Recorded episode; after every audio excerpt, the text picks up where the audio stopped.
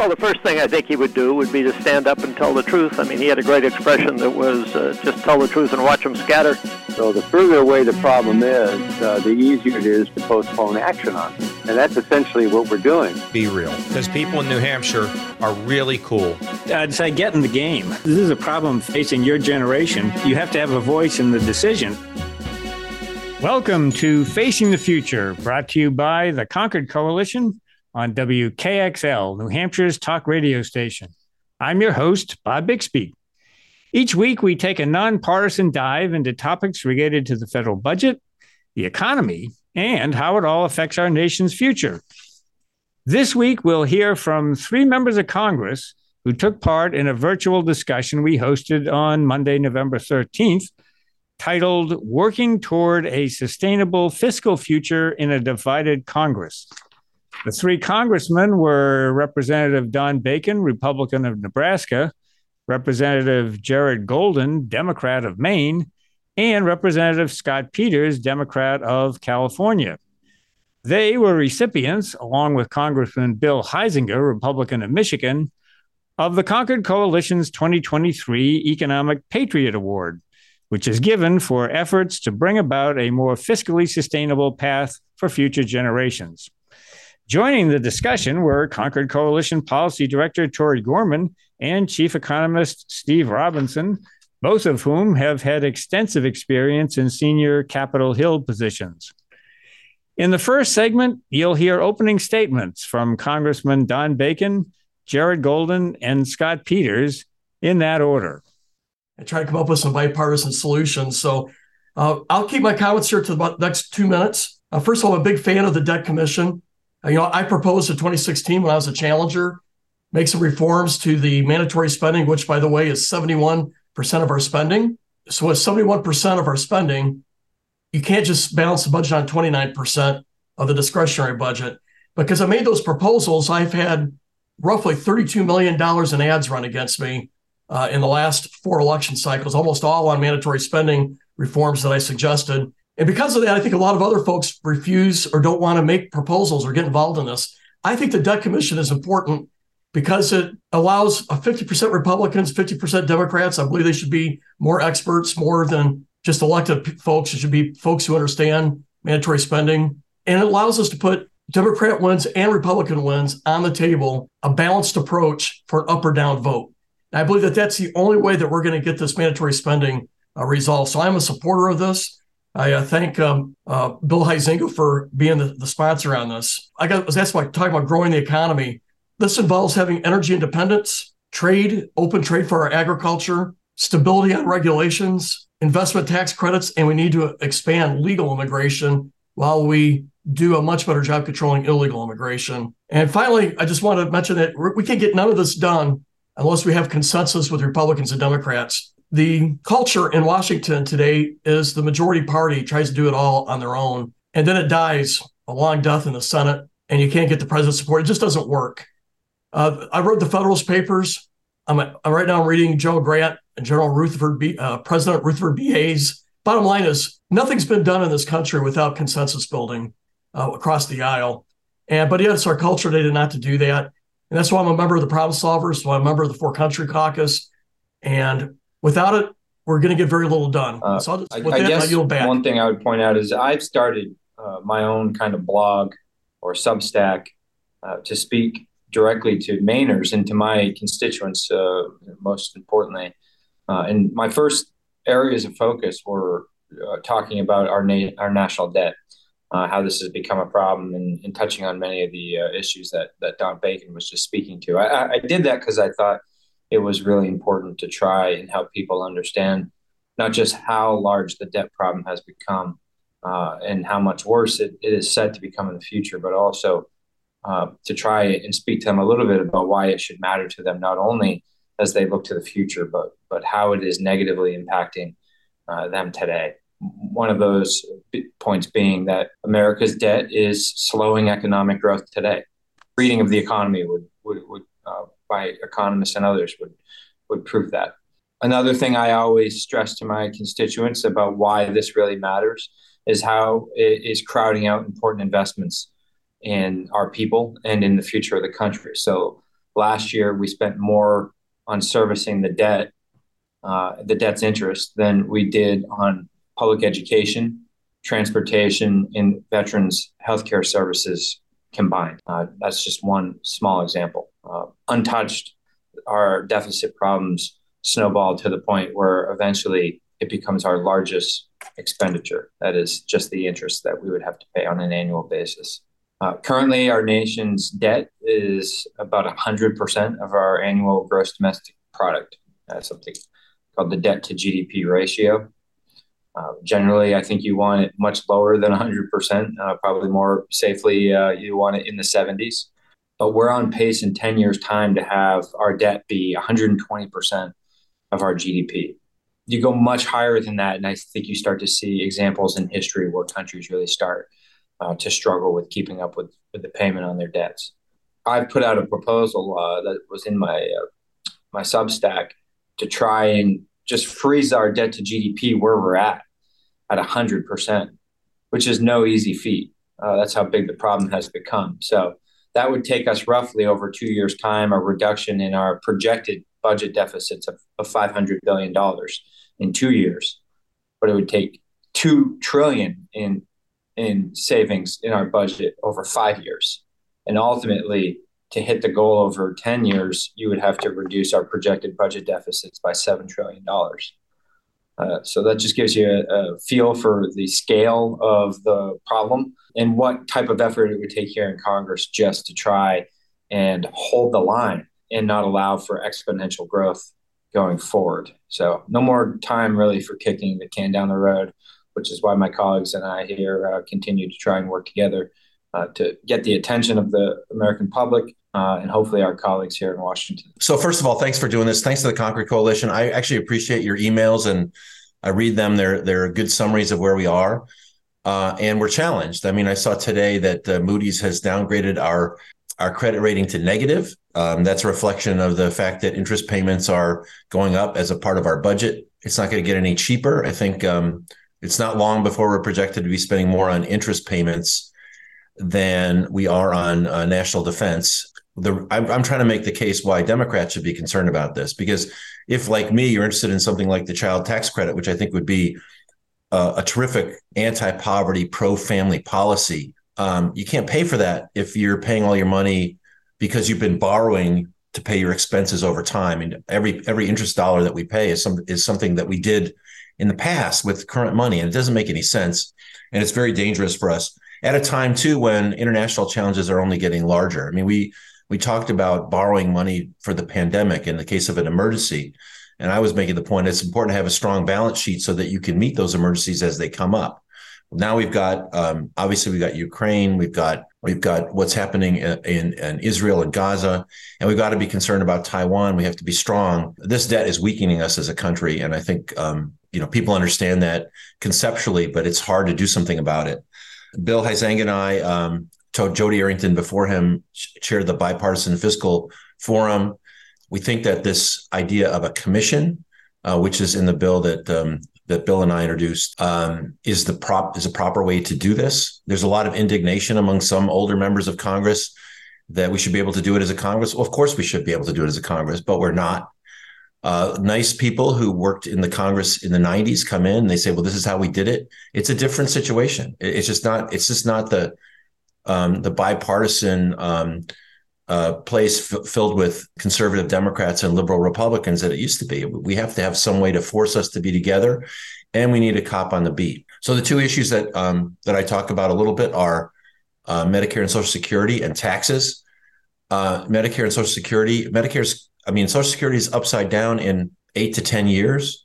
And when that happens, when those lines cross, when revenues don't cover expenses, there's automatic cuts, across the board cuts. And Democrats are very indignant. We can't we can't cut Social Security. We can't cut Social Security. But that's the path we're on. If you wanted to cut Social Security, you would do nothing because it takes care of itself down the line. And as as Democrats, you want to save the benefits. The sooner you start on that, the better off you are. Because if you get to the end point when the cut is the 20 the 23% cut is coming tomorrow someone's going to say to you well how's 15% for you and that's not the position that people who want to save medicare and social security want to be in so we got to talk about that now if we want to save the programs Unfortunately, the groups are calling including the White and the White House, are calling this a death panel for Social Security. But Social Security is in the hospital bed and it needs to be treated. The, the other thing is about taxes. You know, I think there's a concern that fiscal responsibility isn't just about spending, and particularly on the narrow, the, the small amount that we control. It's about it's about the appropriate tax policy as well. Uh, a lot of us were um, very critical of the Trump tax cuts at a time when the economy was strong, created a, a huge hole in the budget, and even today, um, the way Republicans talk about taxes is really inappropriate. And I, I, heard Speaker Johnson talk about the pay for for the um, the Israel supplemental, fourteen billion dollars from the IRS, when he knows darn well and the CBO knows darn well that every dollar that you spend on the IRS brings back two. You want to think about revenues. Um, you know, collecting revenues that are already owed is an important thing, but we are not having an honest conversation about that because there's no cop on the beat.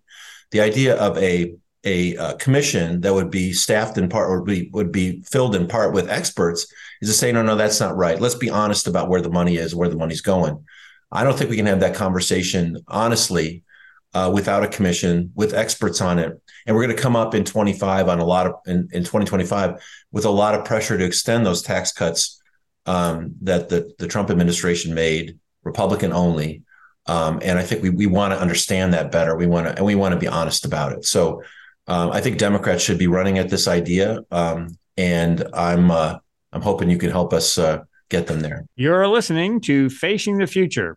I'm your host, Bob Bixby, and we're talking today with three members of Congress: Don Bacon, Jared Golden, and Scott Peters, about making the federal budget more sustainable in a divided Congress. We'll be right back after these short messages.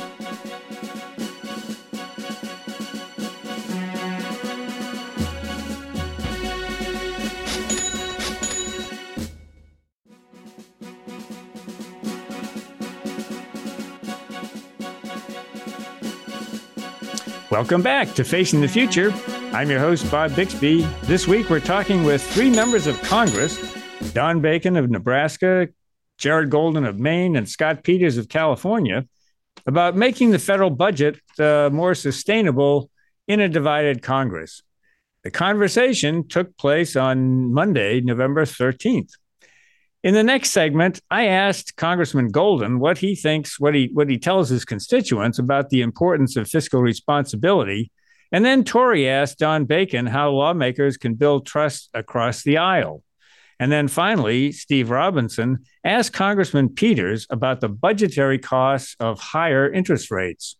I'm looking at, at my letter right here, and one thing I would cite to folks is that, according to some estimates, a nation's economic growth slows by roughly uh, 0.017% for every percentage point of debt in excess of 77% of that debt to GDP ratio that I'm talking about. Um, of course, I told you that we're around 100%. We're already experiencing slower economic growth as a result of the size of our national debt. That is only going to get worse uh, with the passage of time, unless Congress really you know, takes some steps here to reduce the, the growth of our annual budget uh, deficit. That's an economic you know case right there. Uh, I think reducing the deficit will ultimately produce a, a better performing economy. Um, from a national security standpoint, I would say that yes, I think it's a it's an it's an issue of, of national security. Um, I had a good talk once with the former Speaker Paul Ryan, um, who was advocating that the, the, problem with the national debt is, is uh, from the perspective of national security is that it often doesn't seem like it's an emergency, but it will be eventually. And when it does, I think it's often a very rapid descent uh, and one that the general public is unlikely to really see coming. You know, essentially, it's not a big problem until it's a very big and, and sometimes irreversible problem. Um, hence, it's really difficult to to talk about in the here and now and get people to to understand the urgency. But I don't even think you really have to argue it. You can look around the world to see what happens to some countries when their debt to GDP ratios get out of control and their economy slows too much, and and then coupled with a series of you know global and national disasters, um, they suffer collapse. And just because we're as big as we are and as powerful as we are doesn't mean that it could not happen here. Um, and I certainly you know hope it's not in my lifetime or, or my kids or their grandkids but um, you can see the potential for it being out there in the not too distant future Let me uh, turn now to our policy director, Tori Gorman, for a question. Congressman Bacon, I'm going to direct this one to you as a former brigadier general in, in the Air Force. I think you know something about bringing a, a group of people together and fighting for a common cause. Putting our national debt on a more sustainable trajectory is going to require major concessions from both parties. But from where I sit, you know, a key foundation element, foundational element uh, is missing from negotiations, and namely that's trust. Lawmakers just they just don't trust each other. In your opinion, what do you think Republicans and Democrats need to see from each other to know that it's safe to begin a public dialogue on what we know are going to be tough choices? I mean, this is an issue where the public is not going to lead, unlike the border, where they've been clamoring for for uh, uh, solutions. So lawmakers are going to have to do it. So, what do you think needs to happen to get members to a place of trust and mutual respect so that we can start working on these tough issues? Thank you, Tori. There's 18% of Congress are veterans today. And when I got elected in 2016 and, and said the oath on January 3rd of 2017, uh, my first friends on the Democrat side of the aisle were veterans. That's, that seemed like to be the, that's how we first met each other. Uh, like Salud Carbajal became one of my best friends, and he's a Marine. And Jer- Jared got to know him uh, in 20, 2018 when he was elected uh, as well. And it just seems like the, the veterans sort of quickly bonded together, and we do have more trust uh, across the aisle because it's it is about serving America first less about you know a Republican win or a Democrat win. We we want to we want to do things good for the country. I know other people do too that aren't veterans, but we do have that quick bond as veterans. I think on the debt commission, what I like about it is it's going to be Republican and Democrat wins and losses. It's it's going to be a mix of our priorities and some of the Democrat priorities. So I think I would assume, uh, though I don't want to uh, totally prejudge some of the findings of a commission, but I believe you'll you'll look at raising the caps on taxes that are for withholdings for Social Security. Right now, it's capped somewhere around one hundred forty thousand dollars. Then you stop paying into Social Security. I would assume that that would be adjusted. That would probably be more of a Democrat priority to do so.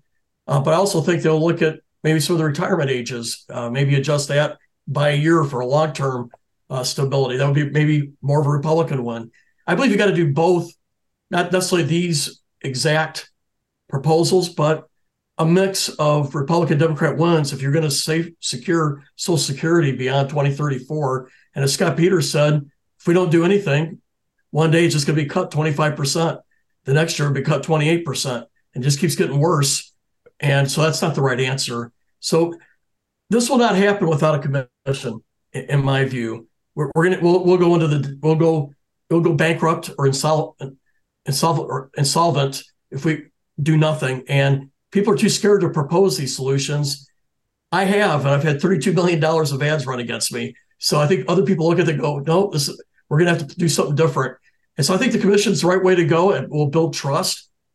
And I would also, uh, to a broader point of your question, when I, if you look back a decade ago or even two decades ago, the left side of the Republican Party significantly overlapped with the right side of the Democrat Party to a point where you had about 20% of the Congress in that gray zone. Today, literally, there is no overlap.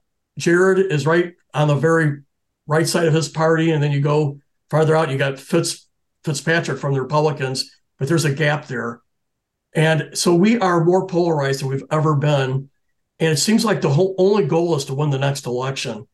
Somehow we got to make the goal of saving our country, uh, the pre- preeminent discussion, and and it's that that part is missing. It's there, but it's not the priority. It's so literally on the Republican side, and I hear it on the Democrat side, it's all about who's going to be the next majority of the next Congress. But that doesn't work for our country. We got to solve problems. And I think in the end, the best policy is the best politics. If you're solving problems, the American people will like it. And let me turn now to Steve Robinson, uh, chief economist, for a question. C- Congressman Peters, you you mentioned in your remarks about Moody's decision uh, last week to, to change its outlook on the U.S. debt to negative. Um, you know, there are actually three credit rating agencies, and it looks like uh, Moody's has is getting ready, perhaps, to join. As you recall, back in 2011, uh, Standard and Poor's downgraded the U.S. debt from AAA to AA, and then earlier this year, Fitch did the same thing. So you now have, you know, the three credit rating agencies saying that you know they're concerned about the the ability of the U.S. to to manage its debt, and and that implies to the financial markets uh, that there's a greater risk there. And you know, historically, risk is associated with higher interest rates.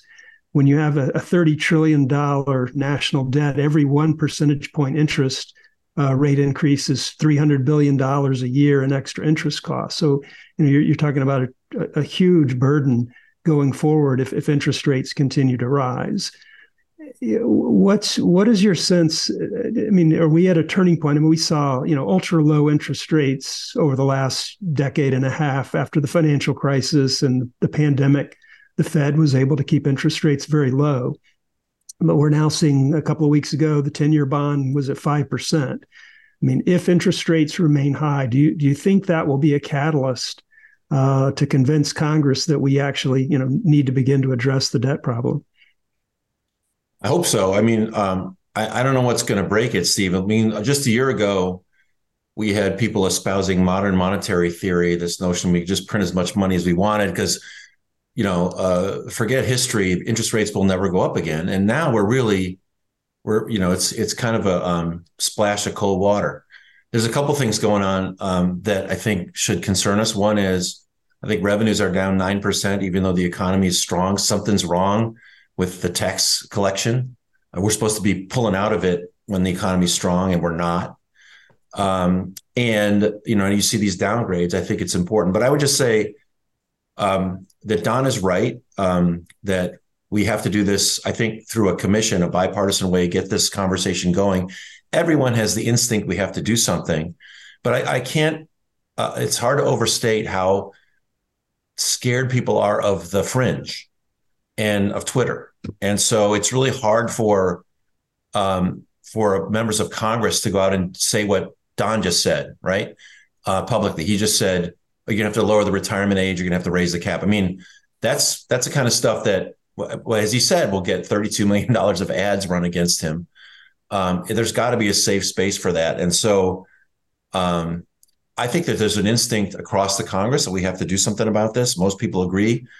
Um, I, I, just suggest that um, it would be helpful if people could push back on those outside forces and say, look, you know, Congress, let, us get this into a commission as soon as possible because we're really facing a crisis down the line. I think all the evidence is that way. So I hope it does push us at least into that. Um, I'd love to see it push us into an actual problem solving, but I think that's a little bit of a bridge too far. And that the right now in this in this part in this point in congressional history that the commission um, that Huizenga and I have proposed and that these guys have supported is the right way to go. You're listening to Facing the Future. I'm your host, Bob Bixby. Tori Gorman, Steve Robinson, and I are talking with Congressman Don Bacon, Jared Golden, and Scott Peters about fiscal responsibility in a divided Congress. We'll be right back after these short messages.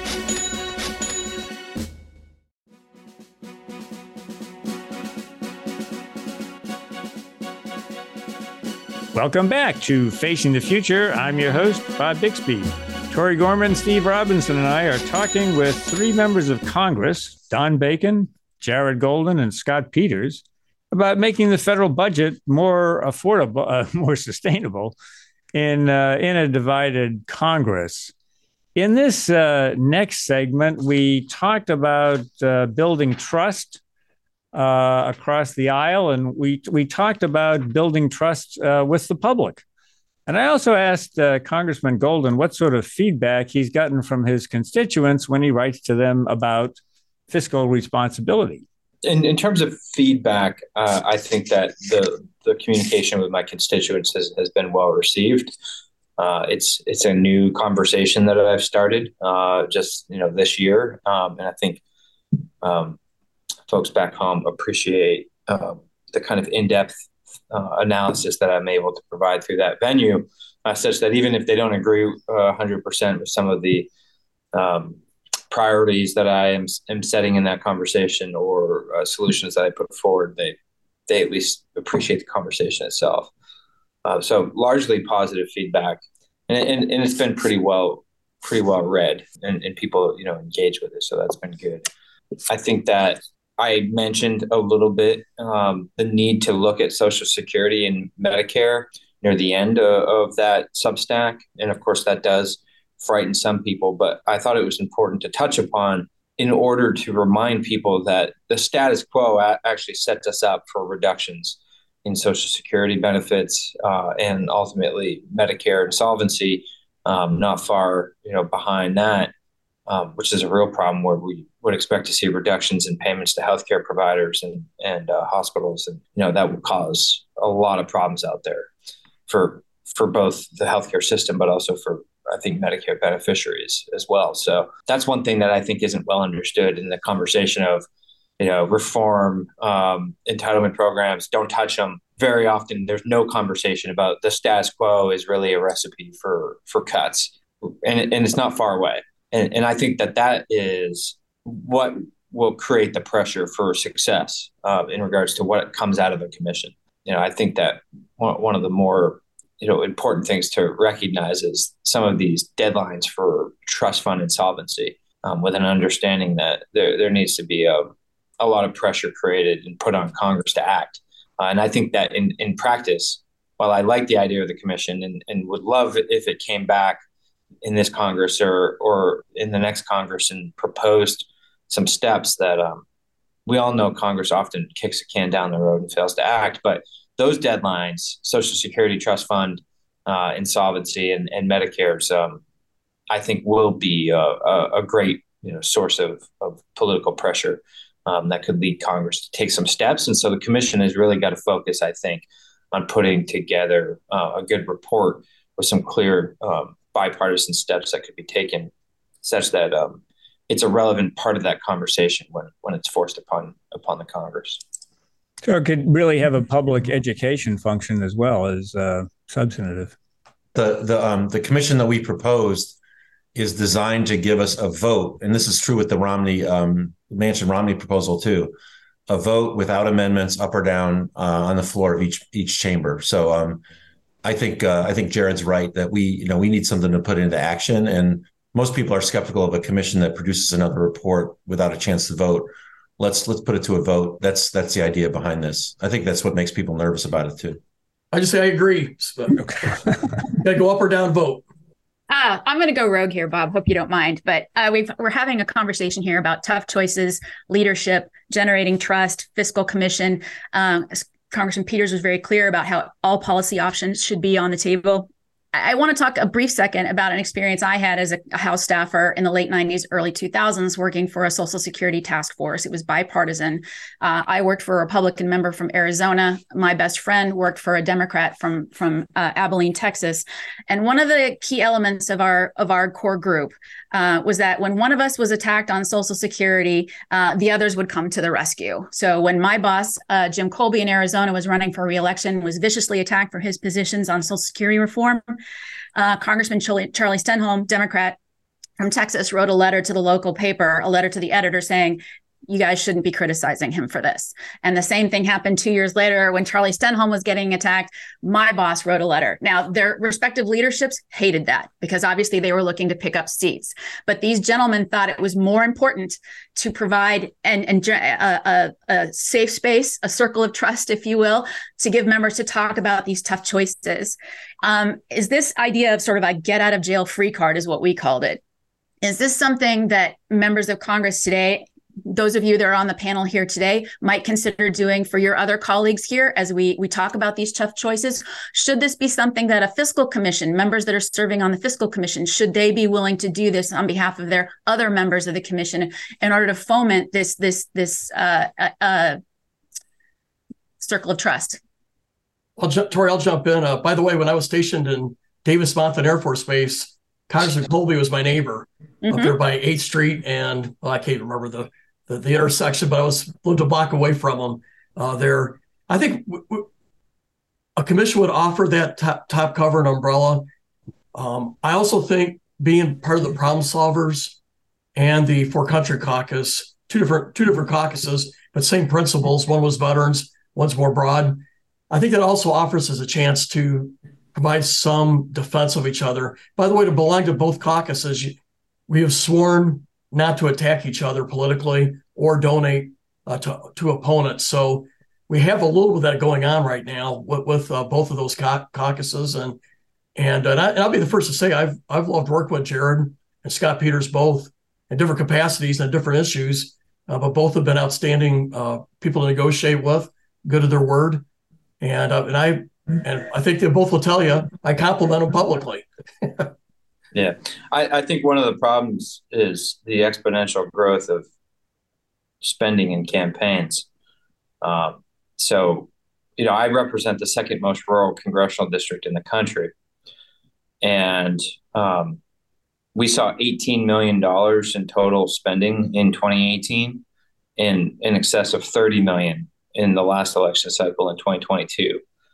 Um, so, you know, it creates a, a, bit of a difficulty for, for someone like Don to come up to my district and, um, you know, hold a press conference or, or write a, an, an opinion piece trying to push back against tens of millions of dollars of spending. I think that you know, the times have, have just changed uh, in a negative way uh, where those attacks around things like Social Security, Medicare are, are um, it's hard to, it's hard to uh, break through all, all of the noise. But um, I also represent the oldest congressional district uh, per per capita, and and among older voters, rightfully, they are very concerned about receiving their benefit. Um, I think the good news I often talk to people uh, is that Social Security trust fund uh, is an easier fix than Medicare uh, which I've yet to fully understand. Um, you know the problems with that program. It's very complex, uh, and and so are the uh, potentially the solutions. But Social Security easier to get a handle on. But but I think as you start to get down into younger demographics, you know people who are still years away from retirement and, and younger um, folks in particular they're very skeptical that Social Security is even going to be around for them in the future, such that they're actually, I think, very open minded to the need to have these discussions. And so when you look around the corner politically out there, I, I, I think that there's more pressure on elected officials to actually take seriously the need for reform because there's a lot of folks that are saying if you don't do anything, um, I'm paying into a program that I'll never reap any benefit from. You're listening to Facing the Future. I'm your host, Bob Bixby. Tori Gorman, Steve Robinson, and I are talking with three members of Congress Don Bacon, Jared Golden, and Scott Peters about uh, ways to bring about fiscal sustainability in a divided Congress. We'll be right back after these short messages.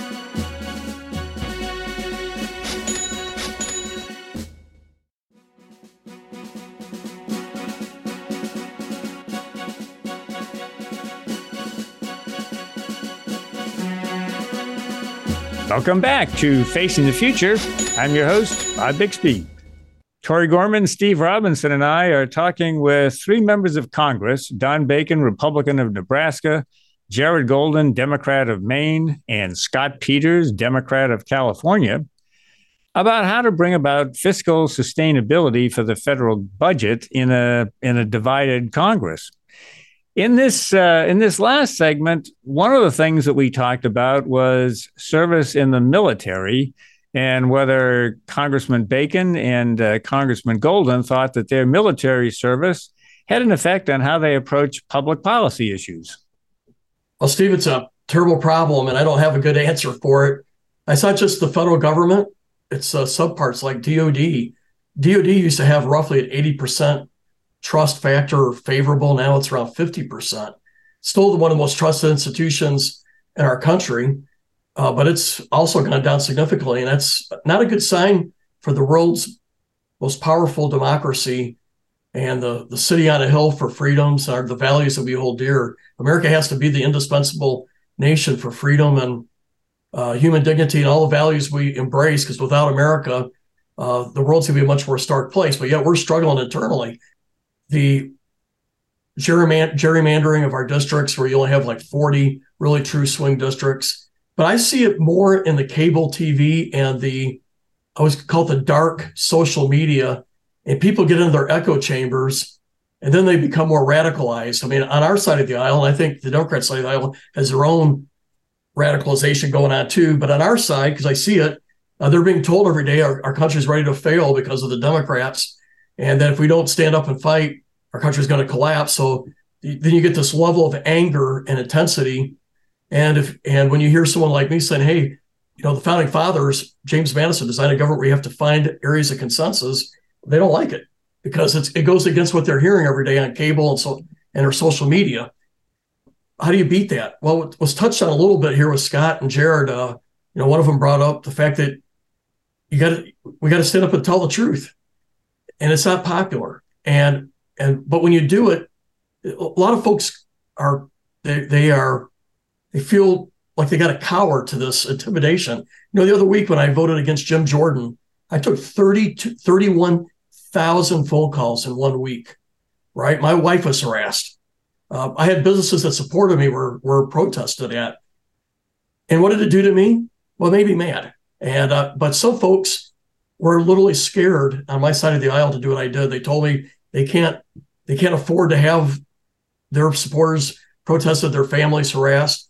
But we need more people to be a little more of a lightning rod on this and stand up and just push back. So, for example, I support the FBI. You would you would swear, and uh, so the folks on my side of the aisle, I think it's a minority, uh, that I just did a terrible thing. I believe in supporting law enforcement. I believe in law and order. That's I, that's a principle of the Republican Party uh, that should always be there. And if we ever give that up, I think we'll be a minority uh, for a decade to come. Uh, but they were surprised I pushed back. I said, yeah, the FBI director, he's got problems, and we should we have oversight. We should call him in. There have been some overreach, like the FBI office in Richmond, Virginia, that was calling Catholics, you know, radicals and potential, uh, you know, homegrown terrorists. But they should be punished. But the 99% of the FBI are great people. They're defending us against Russian agents, Chinese agents, Iranian agents, mafia, human trafficking, and we should support them people aren't willing to say this kind of stuff enough on both sides of the aisle. And we got to break this echo chamber that people are living in with truth. And that's the only way I know how to do it. I, I don't know of a better way. Can I just say 100%, Don? I think that's exactly right. I mean, the response to a lack of trust in, in the government's functioning is not to sit in the corner and cower. It's to get up and lead. And people are desperate for that. All the polls show that they want us to work together and if you came up with, you know, with with um, Republicans, Democrats standing shoulder to shoulder, saying this country's got a problem, we have to solve it, people will behind that. That's how you develop trust, right? What people see, and this is exaggerated, is the fighting between Republicans and Democrats, and they're sick of it. I mean, there is a lot of that. There's too much of it, but there's also a lot of people working, you know, sort of under the surface trying to solve problems. They don't see that. The way we get trust is to make the government work. The only way to make it work is in a bipartisan way. Uh, and we can't let the campaigning get in the way of that. There's always been campaigning. I think the idea about protecting each other uh, on this issue makes a lot of sense. You know, we would have to tell the leadership this is what we're going to do. Too bad. Um, you want to beat Don Bacon, you got to do it on something other than um, Social Security, Medicare, because he's doing the right thing. I, I think that makes sense. But I hear this thing about, well, we can't do anything because people don't trust us baloney. Oh, quit. If that's why, what are you doing here? You know, I I live in San Diego, California. I don't come to DC for the weather. I'm here to try to help the country to solve problems. And it's not that good a job if you don't take advantage of it. By the way, Scott, there's uh, about a half million dollars of TV ads this week on me from a, a dark group, anonymous group. No one knows who's funding it, but it's about me cutting Social Security. And I know. I mean, that's that's BS, and I'd be happy to to uh, to respond to that. By the way, Don, I voted against Jim Jordan. I didn't get quite the same reaction as, as people seem pretty happy with me. You're both members of the For Country Caucus. You mentioned it before. I'm just wondering, is there something about that service, that military service, that makes you approach national public policy issues from a different perspective? Do you think that there is a role for the growing number of, of veterans in Congress in helping forge consensus on addressing some of our major challenges? Uh, two things I would say. Uh, first of all, being a veteran has helped me understand the importance of NATO. Understand Iraq, Afghanistan, Pakistan. I've served in the Far East, so I lived on four different continents. And so I feel like it, it gives me a level of credibility in the Armed Services Committee to address certain issues. So I, I would say, first off, just having 30 years roughly military experience, including the nuclear deterrence area, it's given me a chance to make a difference speaking out on what I think is needed uh, there. So having people that been there and have background in it, it makes a difference. But I think more to your your point, 90% of us that are veterans, and there's a few exceptions that have gone way on the partisan side, but most of us, we like to sit down, we can look each other in the eye and, and deal with the problem and okay, figure out what, what's best for the country. And I feel like Jared and I have been able to do that. Salud Carbajal and I, and Jimmy Panetta, uh, Chrissy Houlihan. Uh, these are all the some of the Democrats of the For Country Caucus. We can sit down and solve problems. We still got our values, whether they're the Democrat side or Republican side, but we can find that space in there where, we can operate. So, as a case in point, quality of life. The military is struggling with pay. We have 15% of our enlisted people on food stamps or having to go to uh, food banks. Our housing is struggling. Our barracks are struggling terribly. So I'm the chair of the quality of life panel. I work with Chrissy Houlihan. She's the ranking member. It is one of the most bipartisan things you're ever going to find in Congress because we're here to solve a problem. And I think it's just one example.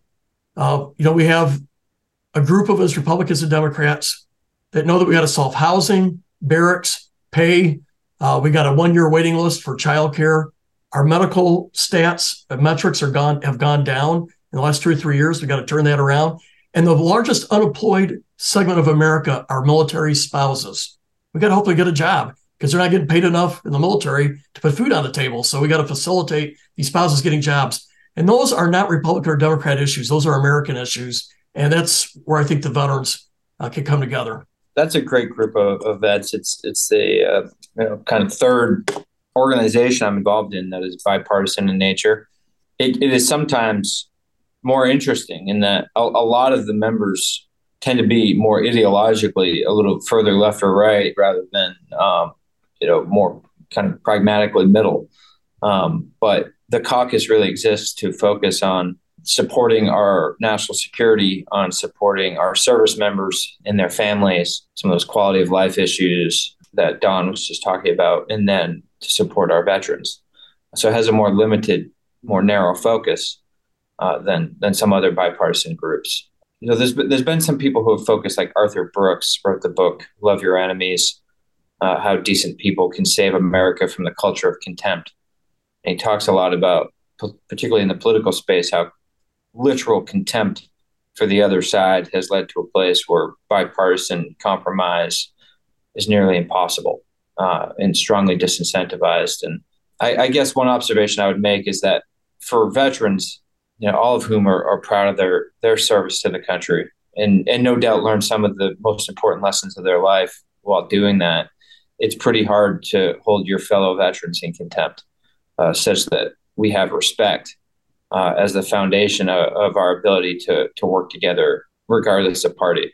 You know, Don mentioned that I was the co-chair, and so is he. We've actually uh, set up our own bylaws such that we have to have new co-chairs every Congress, and that's an acknowledgement of the fact that everyone that goes into the service learns how to be a leader and is capable of leading. But it's also an ethos.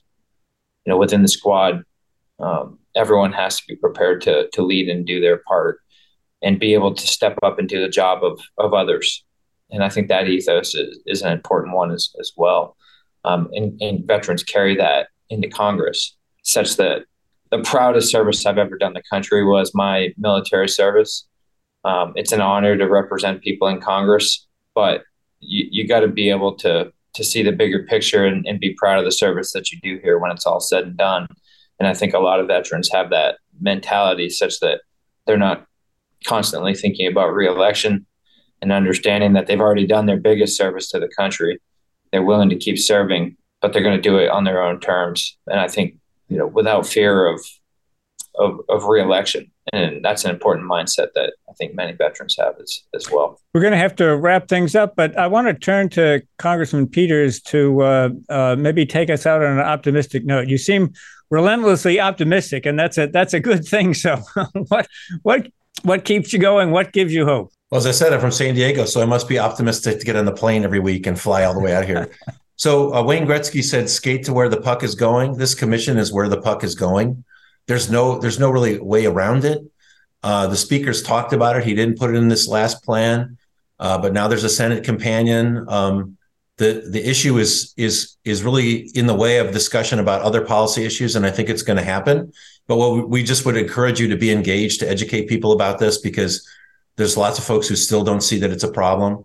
We can do it. We just uh, we just will need some encouragement. I'm uh, I'm I'm very optimistic that this that this comes about, and uh, we're gonna we're gonna get it right. It's uh, too important. That's all the time we have for this week. You've been listening to Facing the Future. I'm your host, Bob Bixby.